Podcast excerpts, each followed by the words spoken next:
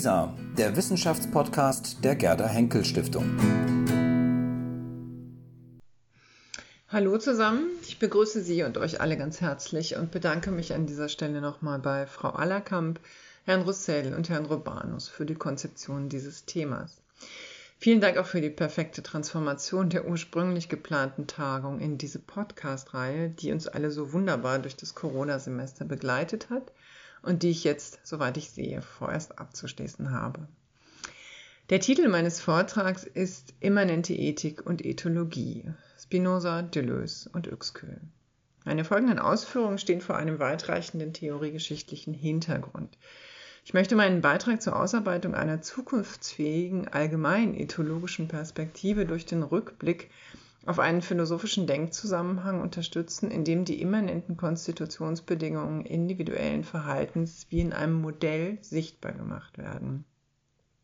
Zwar erscheint die Ethologie auf den ersten Blick als eine einzelwissenschaftliche Disziplin, deren Untersuchung der Umweltlichkeit des menschlichen und des tierischen Verhaltens im Feld der Biologie angesiedelt ist, doch tatsächlich steht die Frage der Umweltbezogenheit des Verhaltens auch zugleich im Zentrum eines klassischen metaphysischen Themenbereichs, denn sie dreht sich im Kern um das Problem der Individuation, also um die Bedingungen der Entstehung und der Erhaltung einzelner Individuen in ihrem Seinszusammenhang und um die Erkenntnis dieser Bedingungen. Damit wird deutlich, dass die programmatische Aktualisierung der verlorenen Disziplin der Ethologie als einer übergreifenden Kulturwissenschaft auch aus wichtigen philosophischen Traditionen hergeleitet werden kann. So viel vorab.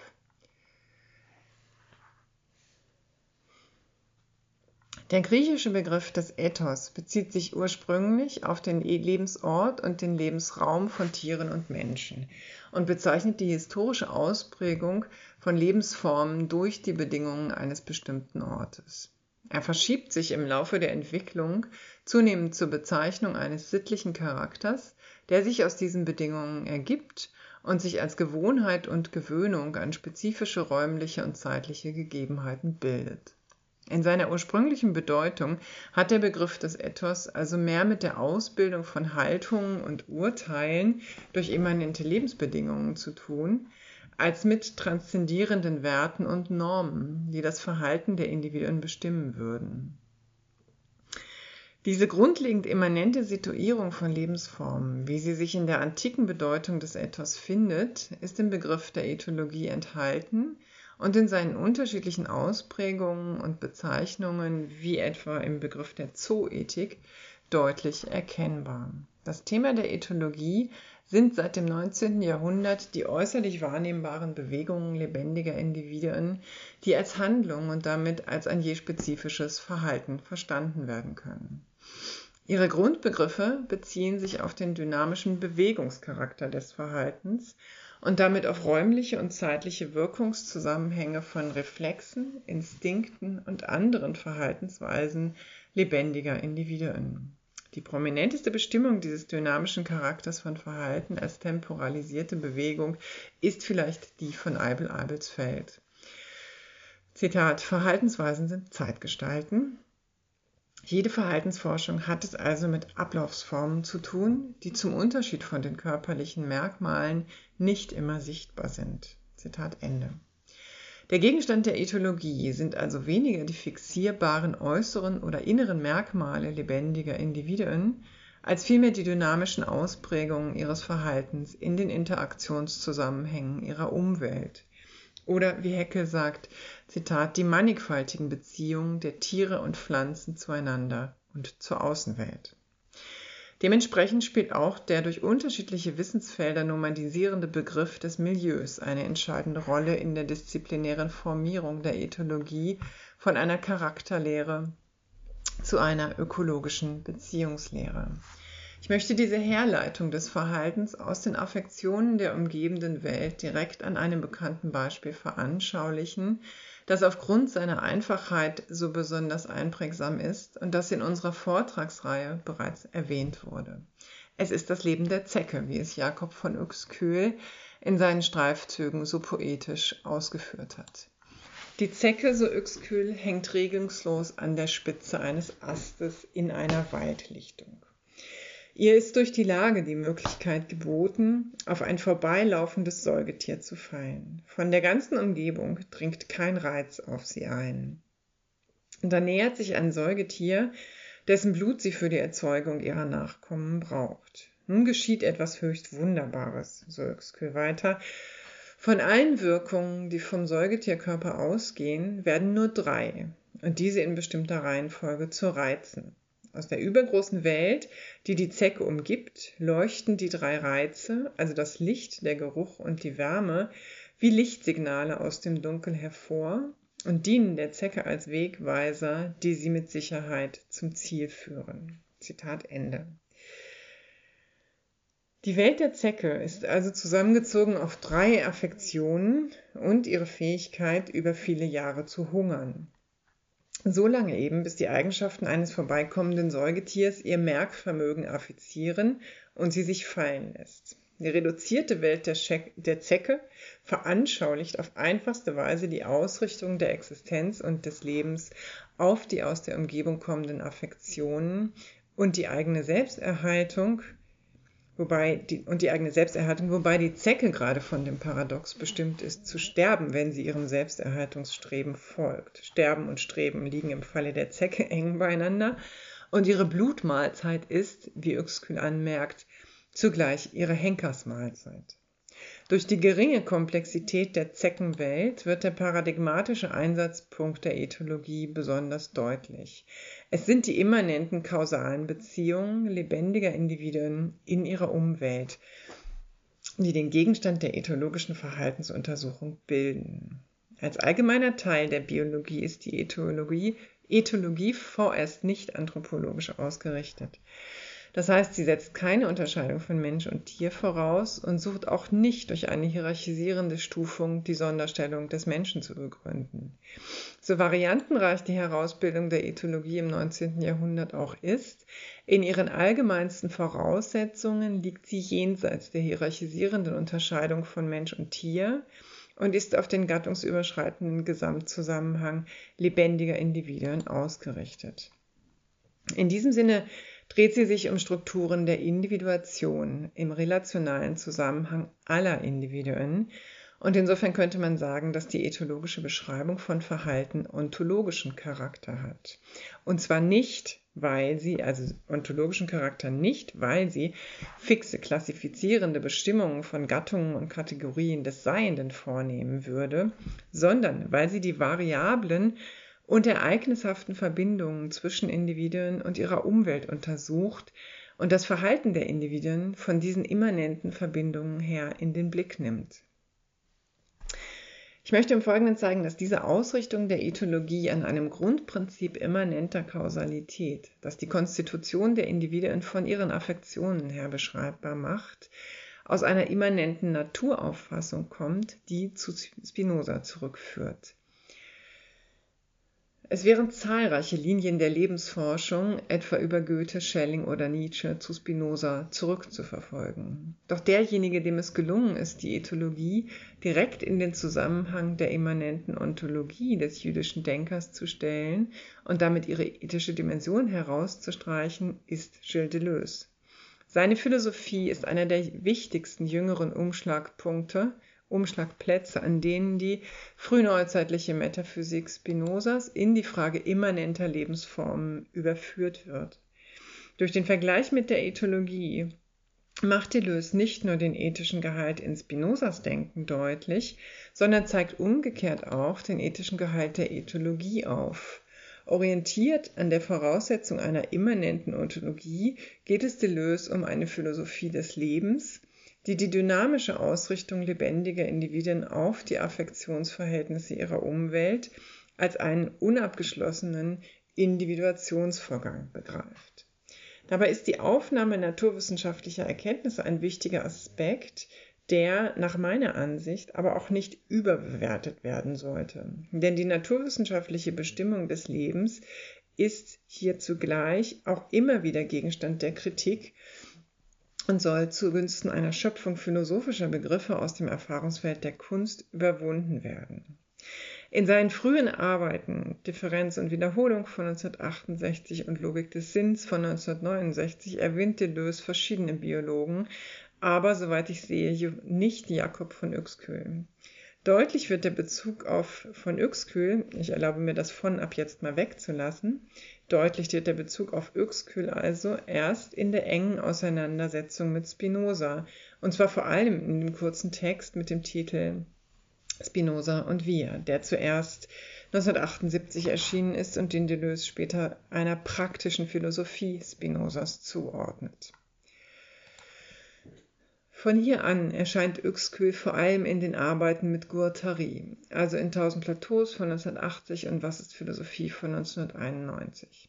Lange nach Spinoza, so schreibt Deleuze in Spinoza und wir, werden die Biologen und Naturforscher versuchen, Tierwelten zu beschreiben, die durch Affekte und die Macht zu offizieren oder offiziert zu werden definiert sind.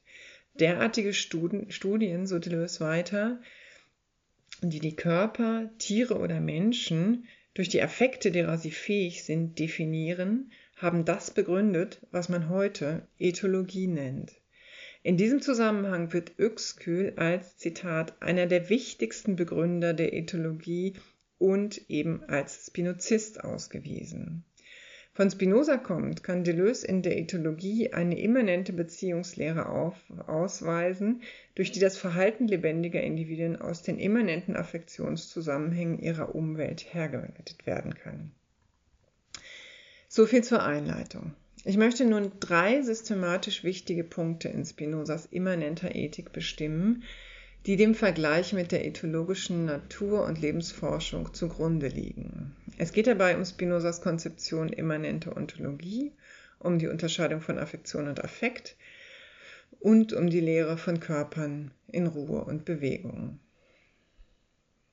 Der erste Teil ist also überschrieben mit Spinoza, Deleuze und das immanente Leben. Mit dem Begriff der Individuation wurden im 17. Jahrhundert, aber auch schon in der mittelalterlichen und der griechischen Philosophie verschiedene Fragen markiert, die sich in metaphysischer Ausrichtung um die Prinzipien oder die Gründe der Bildung von Individuen drehen. Dabei geht es etwa in epistemologischer Ausrichtung um die Erkenntnis der Einzelnheit von Individuen und ihre Unterscheidung oder auch um die Konstitution individueller Identität und ihre Erhaltung in der Zeit. Die Frage nach einem Prinzipium Individuationis ergibt sich also aus einer philosophischen Vorgeschichte, die bis zu Aristoteles reicht. Für Spinozas Zeitgenossen Descartes war das Problem der Individuation vor allem ein Problem des substanziellen Selbstbewusstseins der Individuen und er bindet den Erhalt der Identität des Körpers an den Erhalt der Identität der Seele. Descartes physikalische Theorie der Körper bietet aber zudem interessante Elemente einer Verhaltenslehre individueller Körper, die sich als Teile der ausgedehnten Substanz in den Verhältnissen von Ruhe und Bewegung erhalten können. Spinoza hat diesen physikalischen Rahmen der Individuationsproblematik von Descartes übernommen und vereint die kartesische Trennung der Ausdehnung und des Denkens bekanntlich in einer umfassenden und unbedingten Substanz des Ganzen, die für ihn zugleich Natur und Gott ist.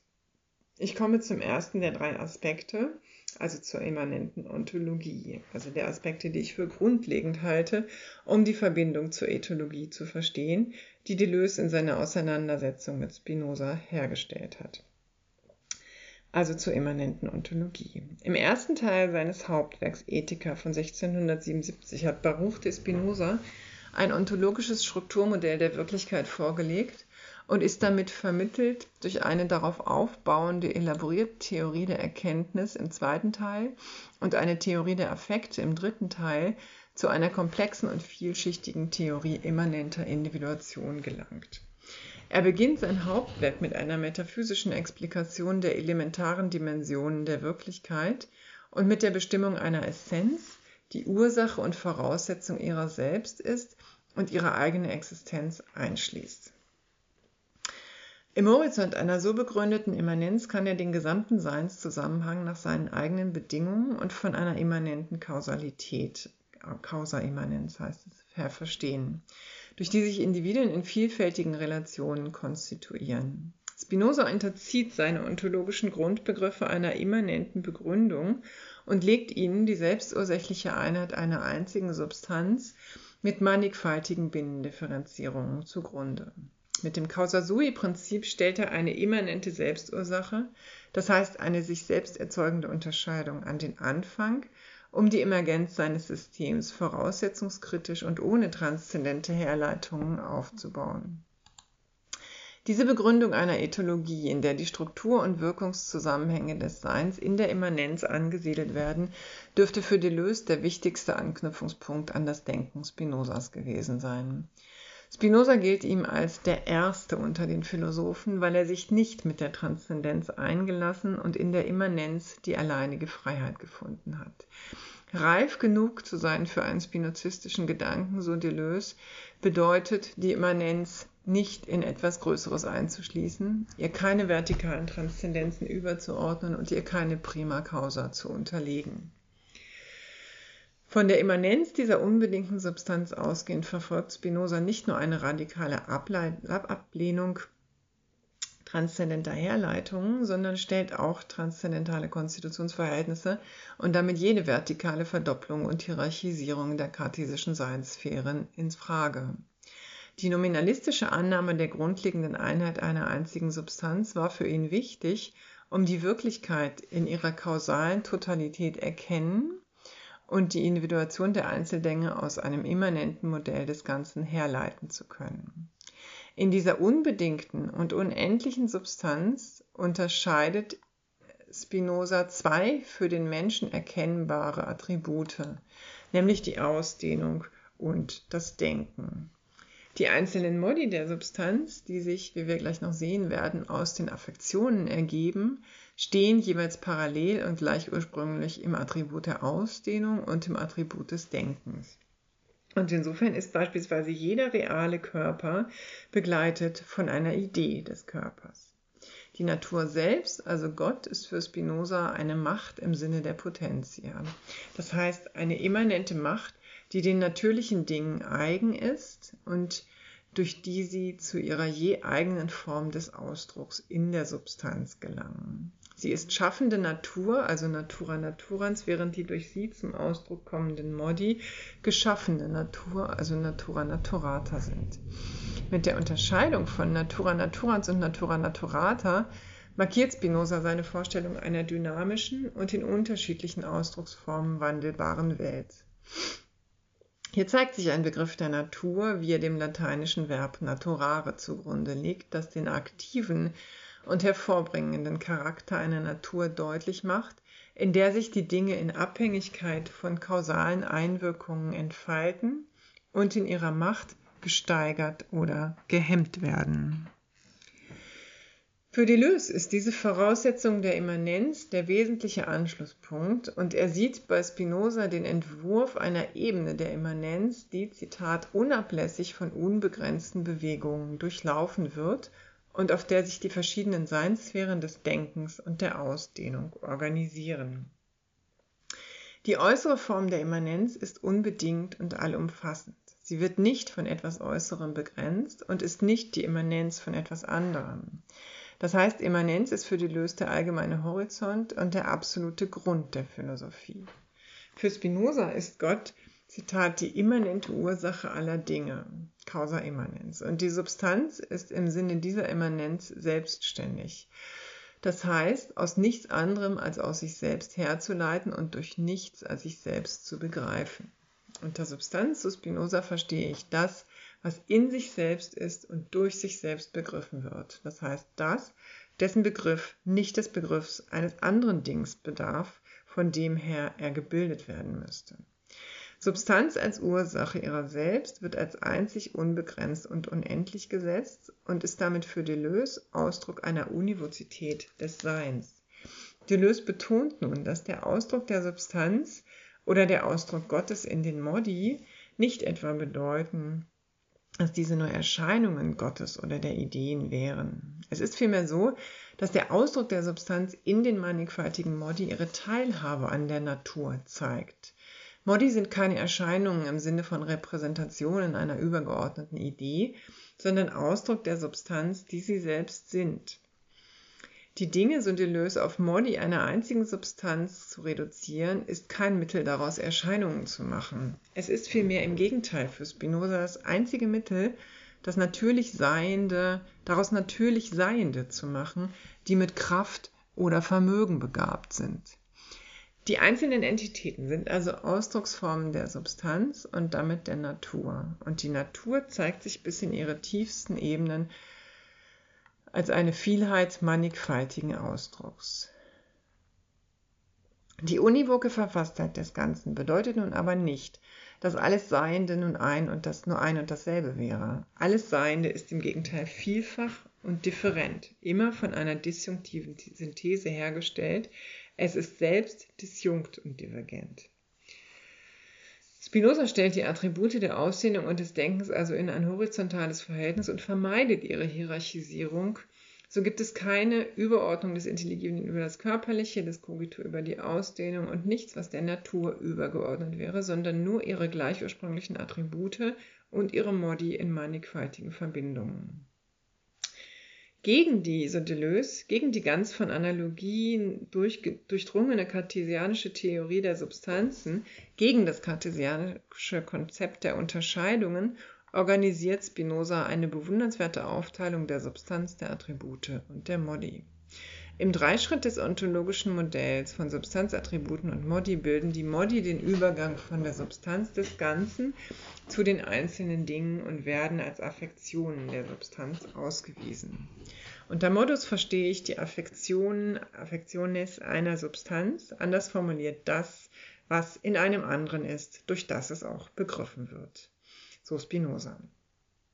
Mit seiner Bestimmung der Modi verleiht Spinoza dem Vorgang der Affektion also ein ontologisches Profil, denn erst durch Affektionen individuieren sich Modi als einzelne Dinge in der Substanz des Ganzen. In diesem Sinn ist der Begriff der Affektion also ein ontologischer Grundbegriff des philosophischen Systems, das Spinoza uns hinterlassen hat und dessen immanente Anlage in der Ethologie wieder aufscheint. Spinozas Konzeption von Substanz hat weitreichende Konsequenzen, denn die Orientierung auf Substanz geht häufig mit einem determinierenden Glauben an eine substanzielle Wesenhaftigkeit der Entitäten einher, durch den Freiheit in Frage gestellt und Abweichungen von einer Wesensnormalität erst konstruiert werden. Mit der Bestimmung der Modi als vielfachen Affektionen von Substanz wird ein Möglichkeitsraum der Individuation eröffnet, der sich gegen eine rückführende Vereinheitlichung von Formen in essentialistischen Kategorien in Stellung bringen lässt. Natur ist in dieser immanenten Interpretation nicht eine determinierende Instanz, sondern ein Spiel pluraler Ausdrucksformen. Und aus dieser Konzeption folgt auch die strikt antimoralische Haltung den so unterschiedlichen Dingen der Natur gegenüber, die nicht als falsch oder richtig, gut oder böse angesehen werden, sondern als graduelle Vermögen der Modi zu affizieren und affiziert zu werden. Spinoza baut also sein gesamtes System auf einen nominalen Begriff der Substanz auf, der in seiner wesentlichen wesensphilosophischen Fundierungsfunktion aufzuheben ist. Und genau hier sieht Deleuze den Einsatzpunkt des Möglichkeitsdenkens und der Überwindung des starren Nezessitarismus, der die Spinoza-Interpretation die längste Zeit beherrscht hat. Diese dynamisierende Desubstantialisierung der Individuation innerhalb einer Philosophie der Substanz dürfte einer der wichtigsten Aspekte der subtilen Spinoza-Interpretation von Deleuze sein. Und hier sieht er die Möglichkeit der, Zitat, Aufdeckung eines gemeinsamen Plans der Immanenz, in dem alle Körper, alle Seelen, alle Individuen enthalten sind. So viel also zum ersten Aspekt der immanenten Ontologie. Ich komme nun zum zweiten Punkt, der die Fortführung einer interdisziplinären Ethologie von Spinoza her begründbar macht. Also zu den Affektionen und den Affekten selbst. Die Ableitung des Verbs affitio, das als lateinische Version des griechischen Pathos bereits die ganze Dimension dessen erhält, enthält, was einem Seienden widerfahren kann, spielen für Spinoza eine zentrale Rolle und er nutzt das semantische Feld des Affektbegriffs in verschiedenen Richtungen. So sind mit Affekt im engeren Sinn die einzelnen Bestimmungen von Gefühlen bezeichnet, die am Ende des dritten Teils der Ethiker katalogisiert werden, während der Begriff der Affektion einen allgemeinen Vorgang der Bezugnahme und ein kausales Wirkungsverhältnis zwischen Individuen anzeigt. Affektionen bewirken also die Konstitution der einzelnen Dinge und durch unterschiedliche Affektionen werden einzelne Dinge auf ganz unterschiedliche Weise konstituiert. Der Begriff der Constitutio zeigt dabei nicht nur den allgemeinen Vorgang der Affektion zwischen Körpern an, sondern auch die jeweilige Verfasstheit und den jeweiligen Zustand eines affizierten Körpers. Mit Blick auf menschliche Individuen ist zu betonen, dass die Affektionen auch in der Erkenntnistheorie eine wichtige Rolle spielen, da sie die Bedingungen der Ruhe und der Bewegung der Körper sind, aus deren Affektionen sich die Ideen des Geistes bilden. Für Spinoza ist klar, dass erst die Affektionen des Körpers zu den Ideen des Geistes führen und dass das erste Objekt der Ideen des Geistes immer der Körper in relationalen Affektionszusammenhängen ist. Wir haben es mit einer Vielzahl äußerer Impulse zu tun, die die Verfasstheit eines jeden Individuums ausmachen. Auf diese Weise zu affizieren und affiziert zu werden ist, folgt man Spinoza, nicht nur eine Möglichkeit der lebendigen Individuen, sondern vielmehr ein Gesetz ihrer Selbsterhaltung und damit eine Notwendigkeit. Affektionen sind also konstitutive Bedingungen der Selbsterhaltung der Individuen und erst mit der Unterscheidung von Affektio und Affektus wird deutlich, dass der Begriff des Affekts hier nicht emotionale Zustände bezeichnet, die sich in einer je bestimmten Weise anfühlen und einen bestimmten intentionalen Gehalt aufweisen. Affekte sind vielmehr Steigerungen und Hemmungen von Handlungsmacht und damit intensive graduelle Abstufungen der Macht eines jeden Individuums. Dieser Übergangscharakter zeigt sich bereits deutlich in den unterschiedlichen Einzeldefinitionen der Affekte, die Spinoza am Ende des dritten Teils der Ethik anführt. So definiert er beispielsweise die Primäraffekte der Freude, und der Trauer je als Übergänge zwischen einer geringeren und einer größeren Vollkommenheit des Individuums, indem er die machtsteigernde Funktion der Freude und die machthemmende Funktion der Trauer herausstreicht. Die Klassifizierung von Affekten darf also nicht in typologisch starre Feststellungen münden, sondern muss in Abhängigkeit von den kausalen Wechselwirkungen verstanden werden, die das dynamische Affektionsgeschehen ausmachen. Die differenzielle Verkettung von Affektionen überschreitet die Individuen und verbindet sie in einem größeren Zusammenhang. Folgt man dieser immanenten Perspektive, so ist der gesamte Seinszusammenhang von einer affektiven Kontinuität herauszuweisen, in der Individuen nicht als einzelne Entitäten erscheinen, sondern aus transindividuellen Affektionsverhältnissen hervorgehen. Individuation ergibt sich so gesehen aus Affektionen, die durch Individuen hindurchgehen und eine Schwächung oder eine Steigerung ihrer Vermögen und damit ihrer Macht bewirken. Entscheidend ist dabei, dass ein in dieser Weise bestimmter Seinszusammenhang nicht teleologisch oder finalistisch an übergeordneten Normen und Geltungen zu orientieren ist, sondern zuallererst an den assoziativen Effekten, die sich in den immanenten Verhältnissen zwischen Individuen ereignen. Und das meint Deleuze, wenn er sagt, dass, Zitat, die Ethologie die Zusammensetzung von Verhältnissen oder Mächten zwischen verschiedenen Dingen untersucht. Die lebendigen Individuen sind dabei nicht nur eine innere, nicht durch eine innere Form und eine damit verbindende Funktion determiniert, sondern durch ihr Vermögen zu affizieren und affiziert zu werden, also durch ihre Affektfähigkeit. Deleuze findet für diese affektiven Assoziationszusammenhänge ganz wunderbare Beispiele. Zitat, nehmt irgendein Tier und erstellt eine Affektenliste in irgendeiner Ordnung. Die Kinder können das. Der kleine Hans macht nach der Schilderung Freud eine Affektenliste eines Zugpferds, das einen Wagen durch die Stadt zieht. Klammer auf, tüchtig sein, Scheuklappen tragen, schnell laufen, eine schwere Last ziehen, zusammenbrechen, gepeitscht werden, mit den Beinen Krawall machen und so weiter. So lassen sich die Individuationsprozesse beschreiben, die sich aus den Affektionszusammenhängen der Individuen ergeben und nicht etwa aus ihrer Gattungszugehörigkeit. So lassen sich Individuationsprozesse beschreiben, die sich aus den Individuationszusammenhängen der Individuen ergeben und nicht etwa aus ihrer Gattungszugehörigkeit, wie Deleuze etwa daran deutlich macht, dass, ein anderes Beispiel, ein Arbeits-, ein Zugpferd und ein Rennpferd weniger Affekte gemeinsam haben als ein Ochse und ein Arbeitspferd. Spinoza siedelt die Bedingungen von Individuation, also in der Affektfähigkeit der Individuen an und bestimmt die Affekte als, Zitat, Affektionen des Körpers, von denen die Wirkungsmacht des Körpers vermehrt oder vermindert, gefördert oder gehemmt wird. Affektivität ist hier nicht allein eine Leidenschaft und ein Erleiden, sondern ebenso durch Aktivität und durch das Handeln gekennzeichnet. Und in Spinozas Ethik wird die Handlungsfähigkeit der Individuen von der Affizierbarkeit ihres Körpers her in den Blick genommen.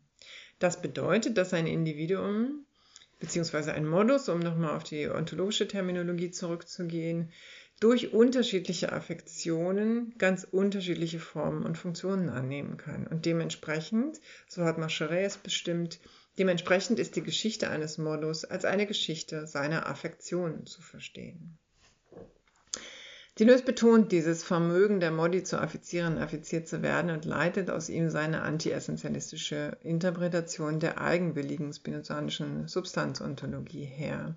Ein Wesen, so Deleuze, ein Wesen des Modus ist Vermögen. Ihm entspricht im Modus ein gewisses affiziert sein können. So schreibt er in Spinoza und das Problem des Ausdrucks. Im Ganzen des Naturzusammenhangs stehend, also durch die Affektionen, denen sie ausgesetzt sind und die von ihnen selbst ausgehen, ist die Affektfähigkeit der Modi immer schon aufgerufen. Ein Modus ist also sein Vermögen selbst.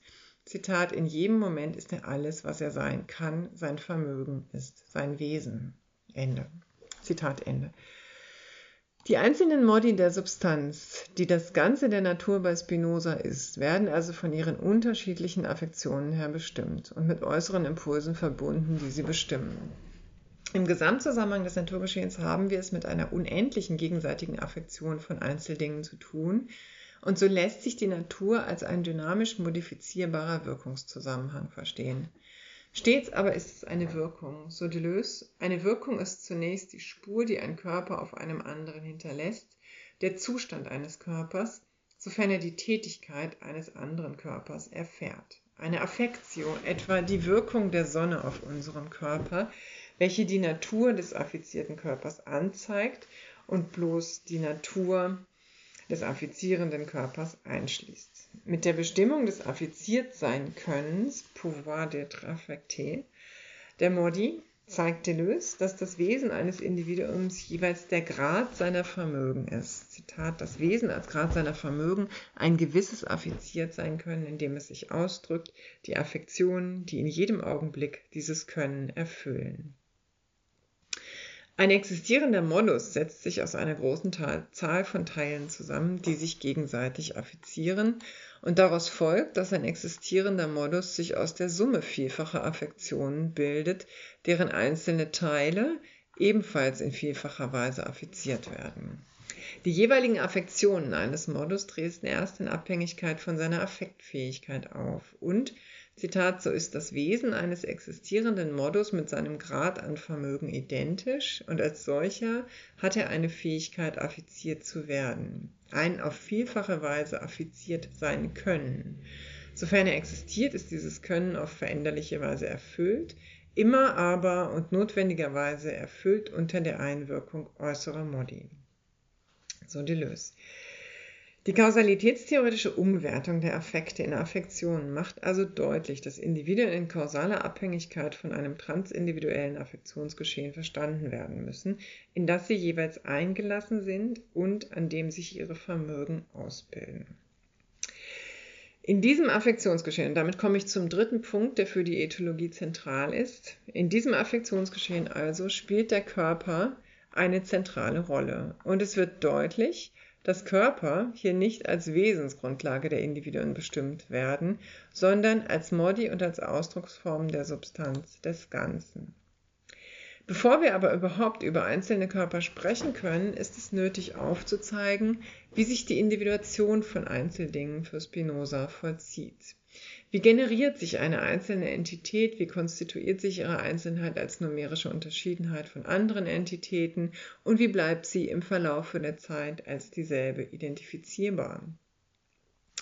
Spinoza entfaltet seine Theorie der Individuation vor allem als seine Erkenntnistheorie. Und um verständlich zu machen, warum die Erklärung der Individuation von Körpern von den Ideen her in Angriff genommen wird, muss wiederum der ontologische Parallelismus der Attribute berücksichtigt werden, aus dem sich eben ergibt, dass es keine Überordnung des Denkens über die Ausdehnung gibt. Körper sind für, Spinozi, für Spinoza Modi der Substanz Gottes, die durch die Gesetze der Individuation zu Individuen werden und danach streben, sich als solche zu erhalten. Unter Körper, so schreibt er, verstehe ich einen Modus, der Gottes Essenz, insofern sie als ein ausgedehntes Ding angesehen wird, auf bestimmte und geregelte Weise ausdrückt.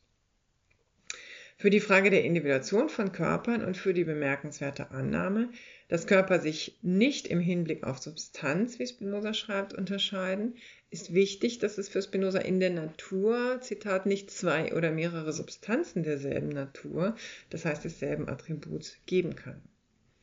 Wenn es nun in der Natur nur eine Substanz geben kann, aber verschiedene Individuen existieren, bedeutet das, dass diese nicht in ihrer Substanz nach unterschieden und dass diese sich nicht ihrer Substanz nach unterscheiden, Entschuldigung, und so bestimmt Spinoza die Pluralität der Individuen eben als verschiedene Modi der Substanz. Dabei sind Geist und Körper unterschiedliche Attribute und so kommt es, Zitat, dass die Ordnung der Aktivitäten und des Erleidens unseres Körpers mit der Ordnung der Aktivitäten und des Erleidens des Geistes von Natur aus zugleich ist.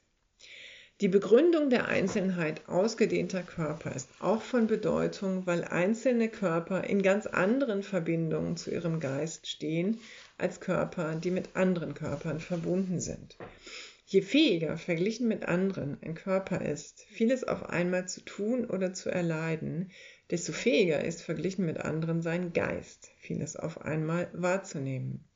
Und je mehr die Tätigkeiten eines Körpers von ihm allein abhängen und je weniger andere Körper bei seinem Tätigsein mitwirken, desto fähiger ist sein Geist zu deutlicher Einsicht.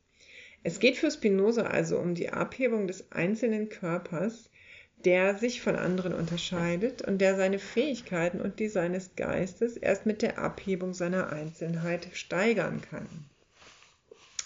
Die Einzelnheit und die Verschiedenheit von Körpern muss begründet werden, weil Körper eben nicht einfach immer schon individuierte Substanzen sind und ihre Einzelnheit nicht einfach vorausgesetzt werden kann. Es ist also nicht die je eigene Substantialität von Körpern, sondern es sind die Verhältnisse der Bewegung, der Ruhe und der Geschwindigkeit zwischen ihnen, die zu ihrer, Identif die zu ihrer, Indi Entschuldigung, die zu ihrer Individuation führen. Einerseits, so schreibt Deleuze, enthält ein Körper, so klein er auch sei, immer unendlich viele Teilchen, die Verhältnisse von Ruhe und Bewegung, Schnelligkeit und Langsamkeit zwischen den Teilchen, die einen Körper in seiner Individualität definieren. Andererseits affiziert ein Körper andere Körper oder wird von anderen Körpern affiziert. Diese Macht zu affizieren und affiziert zu werden definiert ebenfalls einen Körper in seiner Individualität, so Deleuze. Nach den wesentlichen Bestimmungen zur Frage des Körpers fährt Spinoza fort, die Komplexität des aus zahlreichen Individuen zusammengesetzten menschlichen Körpers zu begründen, der von äußeren Körpern auf mannigfache Weise affiziert werden kann. Dabei ist es nicht nur eine Möglichkeit des menschlichen Körpers, auf diese Weise affiziert zu werden, es ist vielmehr sogar eine Notwendigkeit und eben ein Gesetz seiner Selbsterhaltung. Der menschliche Körper, so Spinoza, bedarf zu seiner Erhaltung sehr vieler anderer Körper, von denen er beständig gewissermaßen neu erzeugt wird. Bewegung und Interaktion sind also gerade die konstituierenden Bedingungen und die Bedingung der individuellen Selbsterhaltung eines jeden Körpers im Sinne des Conatus perseverandi. Die Beweglichkeit des Körpers in den Verhältnissen der Ruhe, der Bewegung und der Geschwindigkeit wird hier als notwendige Konstitutionsbedingungen dargestellt. Und erst in dieser Dynamik werden Körper auf zahlreiche Weise plurimis modis affiziert und affizieren ihrerseits andere Körper auf viele Weisen. Körper, so schreibt Spinoza, unterscheiden sich voneinander aufgrund von Bewegung und Ruhe und aufgrund des Grades ihrer Geschwindigkeit und nicht im Hinblick auf Substanz. Körper stimmen also darin überein, dass sie gleichermaßen Attribute der Substanz Gottes sind und Gottes Essenz zum Ausdruck bringen. Ihre Unterscheidbarkeit aber geht darauf zurück, wie sie ruhen, sich bewegen und sich gegenseitig zu Ruhe und Bewegung veranlassen. Körper sind demnach ausgedehnte Einzeldinge, die sich durch ihre Fähigkeit zu Bewegung, Ruhe und Geschwindigkeit voneinander unterscheiden. Erst diese Dynamik führt zu ihrer Unterscheidbarkeit und damit zu ihrer Individuation. Und erst von hier aus kann Spinoza nach den Affektionskräften zwischen Körpern fragen und eine Konzeption der Natur sich gegenseitig affizierender und affizierbarer Körper entwickeln. Um zu betonen, dass sich die Form eines Individuums aus der Interaktion der Körper ergibt, die es konstituieren, erklärt Spinoza zuerst, dass Körper aus mehreren anderen Körpern zusammengesetzte Individuen sind. Die Form eines Individuums ergibt sich also aus der Vereinigung von Körpern und sie erhält sich, auch wenn einzelne Körper in ihr sich stetig verändern. Und auch wenn die Teile eines Individuums immer größer oder immer kleiner, immer schneller oder immer langsamer werden oder ihre Richtungen ändern, die Regeln von Ruhe und Bewegung aber dieselben bleiben, behält das Individuum seine Form bzw. seine Natur. Daraus sehen wir also, wie ein zusammengesetztes Individuum auf vielfache Weise affiziert werden kann und nichtsdestoweniger seine Natur bewahrt, so Spinoza.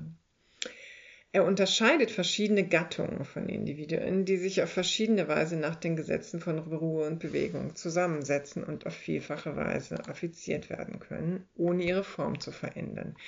So lassen sich Kombinationsmöglichkeiten von Individuen und ihnen zugrunde liegenden Körpern unendlich fortsetzen.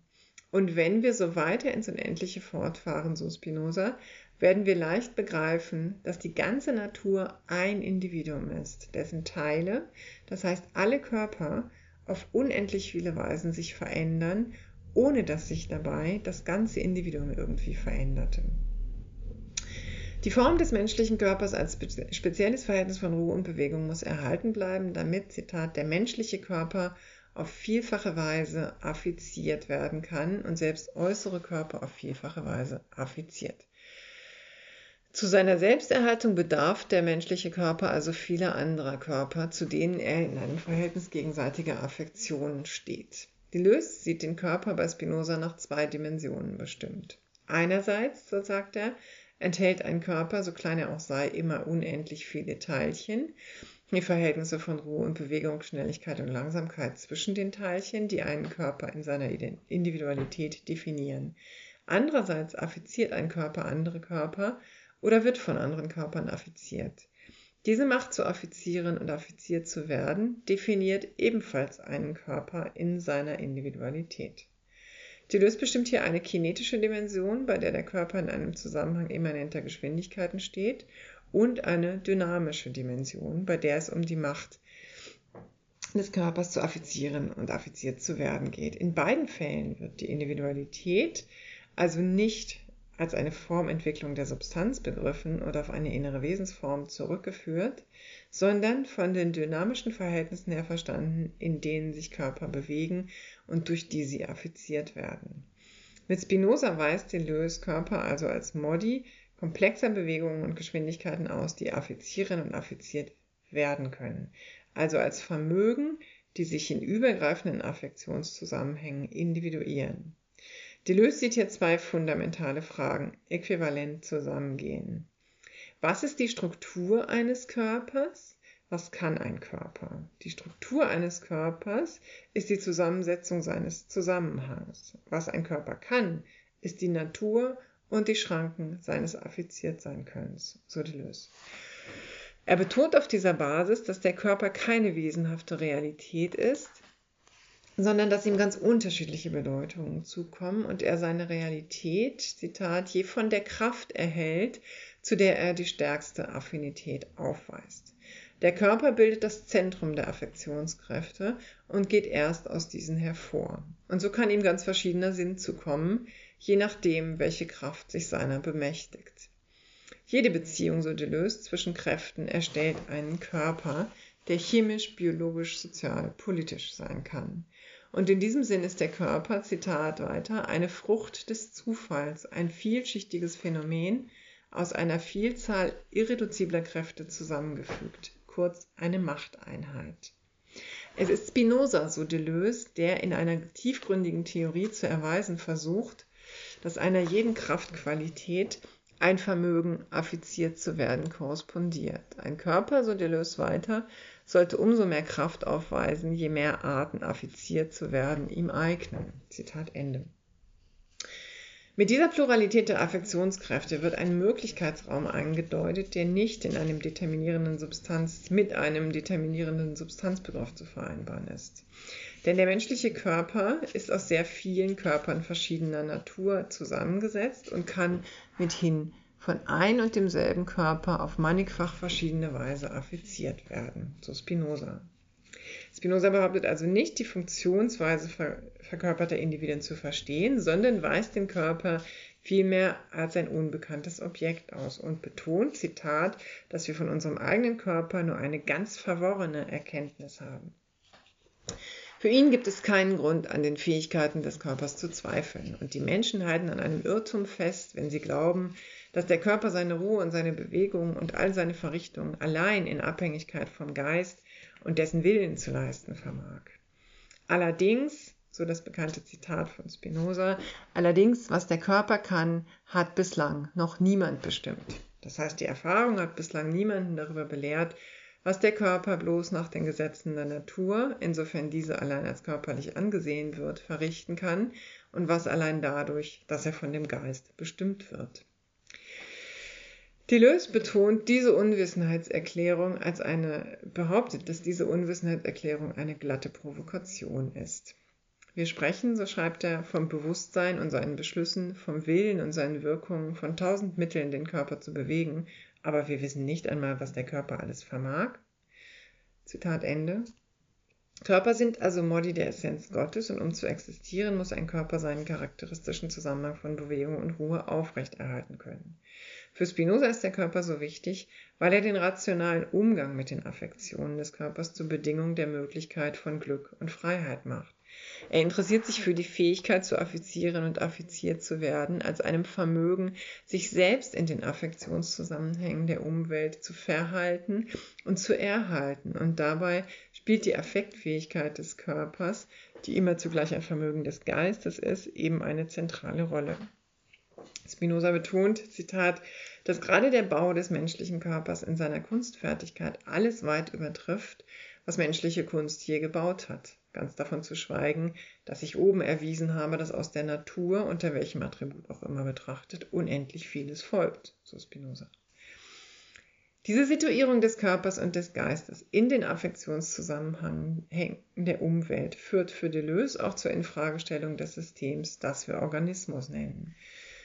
Die im Anschluss an Artaud in Mille Plateau formulierte Frage, wie schafft man sich einen organlosen Körper, zielt darauf, den Körper als ein immanentes Feld präindividueller Singularitäten auszuweisen, das sich aus Affektverbindungen und Intensitätsströmen ergibt.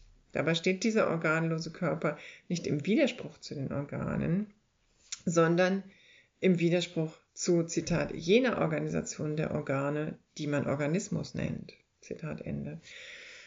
Hier wird die Umarbeitung des Lebensbegriffs von einer immanenten Ontologie her deutlich, die es erlaubt, Individuation von den unterschiedlichen Richtungen der Affektion her zu verstehen und das Individuum damit in seiner Umwelt situiert zu denken. Was die Affektfähigkeit des Körpers und seiner Vermögen eigentlich bedeutet, lässt Deleuze Spinoza sagen. Ihr wisst nicht, so Deleuze, wozu ihr im Guten wie im Schlechten fähig seid. Ihr wisst nicht im Voraus, was ein Körper oder eine Seele in solcher Begegnung, jener Anordnung, jener Kombination vermag. Um diese Potentialität der Individuen sichtbar zu machen und nicht in normierenden und normalisierenden Geltungen zu behindern, ist es wichtig, die Ethologie von ihren ethischen Dimensionen her zu verstehen.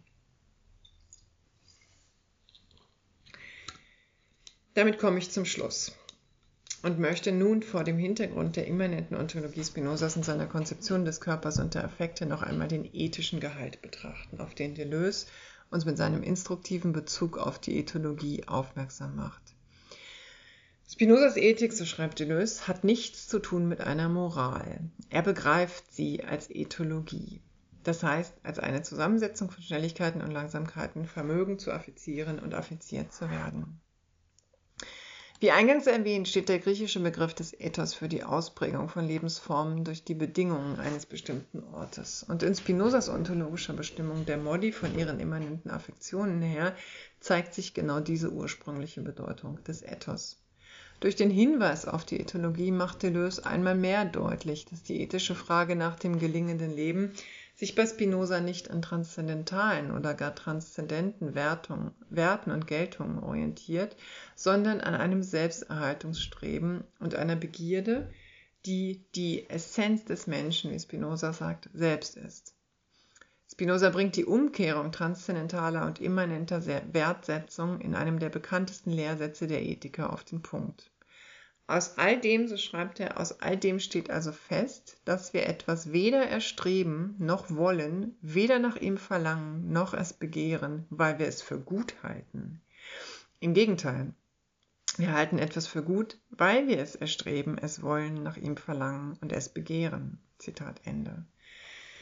In einer ethologischen Ethik soll das Verhalten der Individuen also nicht aus äußeren moralischen Prinzipien und Regeln hergeleitet werden, sondern aus dem Streben der Individuen in den immanenten und ereignishaften Bedingungen des Lebens selbst. Die ethologische Perspektive führt zu einer Verlagerung der moralischen Orientierungswerte und Verhaltensnormen in das situierte Leben selbst. Und so besteht der Unterschied von Ethik und Moral in einer immanenten Wendung der Wertsetzung. Der Unterschied ist folgender, so Deleuze. Die Moral stellt sich dar als ein Ensemble von zwingenden Regeln eines speziellen Typs. Regeln, nach denen Handlungen und Absichten beurteilt werden, indem sie diese auf transzendentale Werte beziehen. Das ist gut, das ist böse. Die Ethik ist ein Ensemble fakultativer Regeln, nach denen das, was wir tun, was wir sagen, entsprechend der Existenzweise bewertet wird. Also die Ethik Spinozas ist hier gemeint. Was Deleuze hier als Existenzweise ausweist und auch ganz unmittelbar mit Spinozas Konzeption des Modus in Verbindung bringt, ist der räumliche und zeitlich situierte Zusammenhang der Affektionen, deren Aufnahme eben am Streben der Individuen nach Selbsterhaltung ausgerichtet ist. Die Begierde, so Deleuze, ist nun nichts anderes als das Bestreben, durch das jedes Ding bestrebt ist, in seinem Dasein zu beharren, jeder Körper in der Ausdehnung, jede Seele oder jede Idee im Denken. Weil uns aber dieses Bestreben dazu treibt, je nach angetroffenen Gegenständen verschieden zu handeln, sind wir gezwungen zu sagen, dass es in jedem Moment durch die von den Gegenständen herrührenden Affektionen bestimmt wird. Die Orientierung an transzendenten normativen Geltungen wird hier also durch eine Orientierung an immanenten Impulsen, also an Affektionen ersetzt, die das lebendige Individuum in einen ereignishaften und nicht regelgeleiteten Zusammenhang seiner dynamischen Umwelt stellen. Es empfängt die Wirkungen dieser Umwelt und, so Deleuze, wenn ein Körper einem anderen Körper eine Idee einer anderen Idee begegnet, kommt es mal vor, dass sich die zwei Verhältnisse zusammensetzen, um ein vermögenderes Ganzes zu bilden. Individuen sind also jeweils Ganzheiten, die sich zusammensetzen und auseinandersetzen. Und die Ordnung der Verhältnisbildung ist an den Affektionen und am Begehren der Individuen ausgerichtet. Wir empfinden Lust, so schreibt es weiter, wenn ein Körper unserem Körper begegnet und sich mit ihm zusammensetzt. Oder wenn eine Seele unserer Seele begegnet und sich mit ihr zusammensetzt. Und im Gegensatz dazu Unlust, wenn ein Körper oder eine Idee unseren eigenen, Zusammen unseren eigenen Zusammenhalt bedrohen. Die Aufgabe der ethischen oder auch der ethologischen Erkenntnis besteht nun darin, die reinen Wirkungen dieser Affektionen zu überschreiten und sie in ihren Ursachen zu erkennen. Das würde mit Spinoza heißen, von inadäquater Erkenntnis zu adäquater Erkenntnis zu gelangen und Wirkungen nicht nur passiv zu erleiden, sondern in ihren Ursachen zu erkennen und dadurch aktiv werden zu können. Im Fall der Zecke ist die Begierde also ein einfaches Streben nach Selbsterhaltung.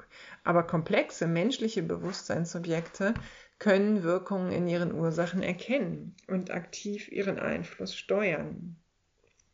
Die immanente Kausalität der ganzen Natur ist also eine Kausalität der Affektionen, die die Individuen konstituieren, weil sie körperlich sind und sich in den Verhältnissen von Ruhe und Bewegung zu erhalten suchen. Und in diesem Streben nach Selbsterhaltung müssen die Individuen nicht alleine bleiben, sondern können wirksame Verbindungen eingehen, die zu einer Überwindung ihrer Passivität führen. Die Zecke kann diese affektiven Verbindungen nicht erkennen und geht an ihrem eigenen Streben zugrunde. Der Mensch aber kann diese Verbindungen erkennen und sich durch die Steuerung der Affektion aktiv selbst erhalten und vervollkommnen. Aus diesem Zusammenhang ergibt sich für Deleuze der Hinweis auf die ethologische Verhaltenslehre, die von hier aus als eine Wissenschaft von der Selbsterhaltung der Individuen durch immanente Normsetzung in ihrem Lebenszusammenhang auszuweisen ist. Das Interesse von Deleuze gilt dabei einer Interpretation dessen, was er als die praktische Philosophie Spinozas bezeichnet. Denn in dieser wird die Moral in ihrer Verknüpfung der Existenz mit transzendenten Werten durch eine ethische Typologie, wie er sagt, immanenter Existenzweisen ersetzt.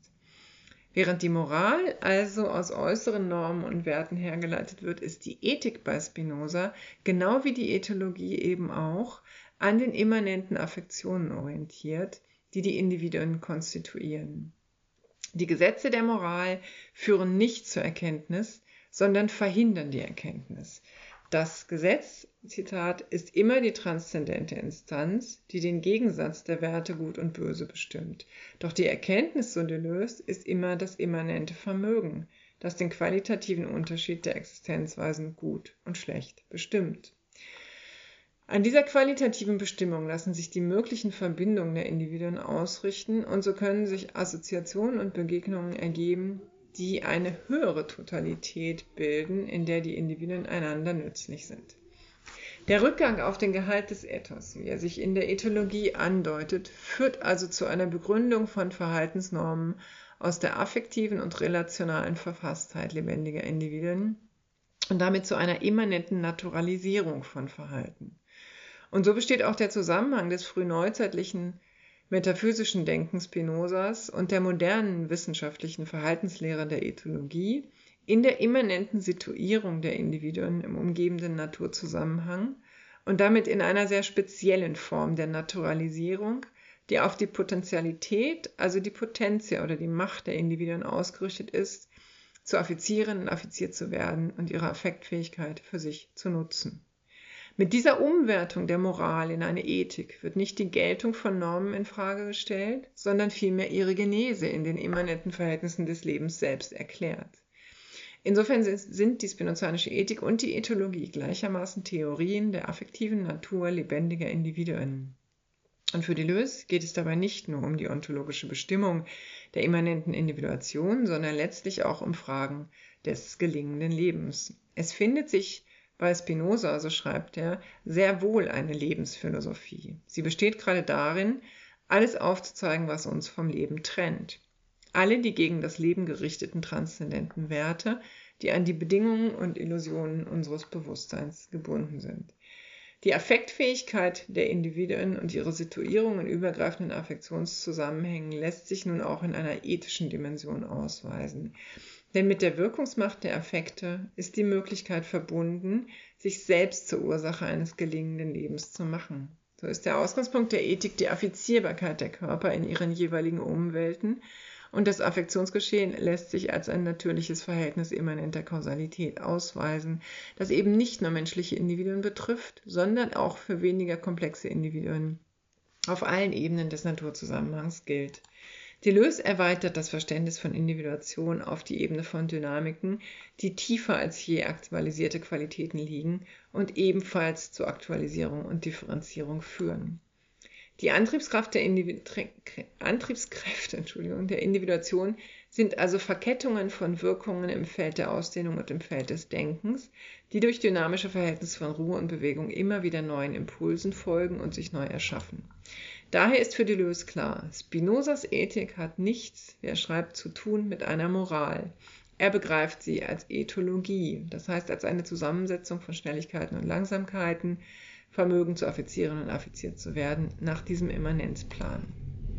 Individualität ist damit nicht aus einer ursprünglichen Wesensform herzuleiten, sondern bildet sich in einem immanenten Feld von Wirkungen aus, die sich auf unterschiedlichste Weise verknüpfen können.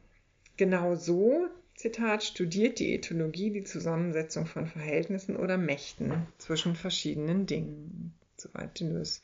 Die immanente Anlage dieser Perspektive eröffnet Einsichten in die Konstitution des Individuums wie auch in die Konstitution überindividueller, das heißt aus verschiedenen Individuen zusammengesetzter Individuen. Es geht also in einer ethologischen Perspektive auch darum zu verstehen, Zitat, ob Verhältnisse und welche sich direkt zusammensetzen können, um ein neues Verhältnis, das weiter ausgedehnt ist, zu bilden, oder ob Mächte sich direkt zusammensetzen können, um eine Macht, ein Vermögen zu konstituieren, das intensiver ist. Mit diesem Hinweis auf die Bildung neuer Verbindungen und neuer Zusammensetzungen von Individuen, die eine sozialtheoretische Anwendbarkeit ethologischer Lebensforschung in Aussicht stellt, möchte ich enden und bedanke mich ganz herzlich für Ihre und eure Aufmerksamkeit.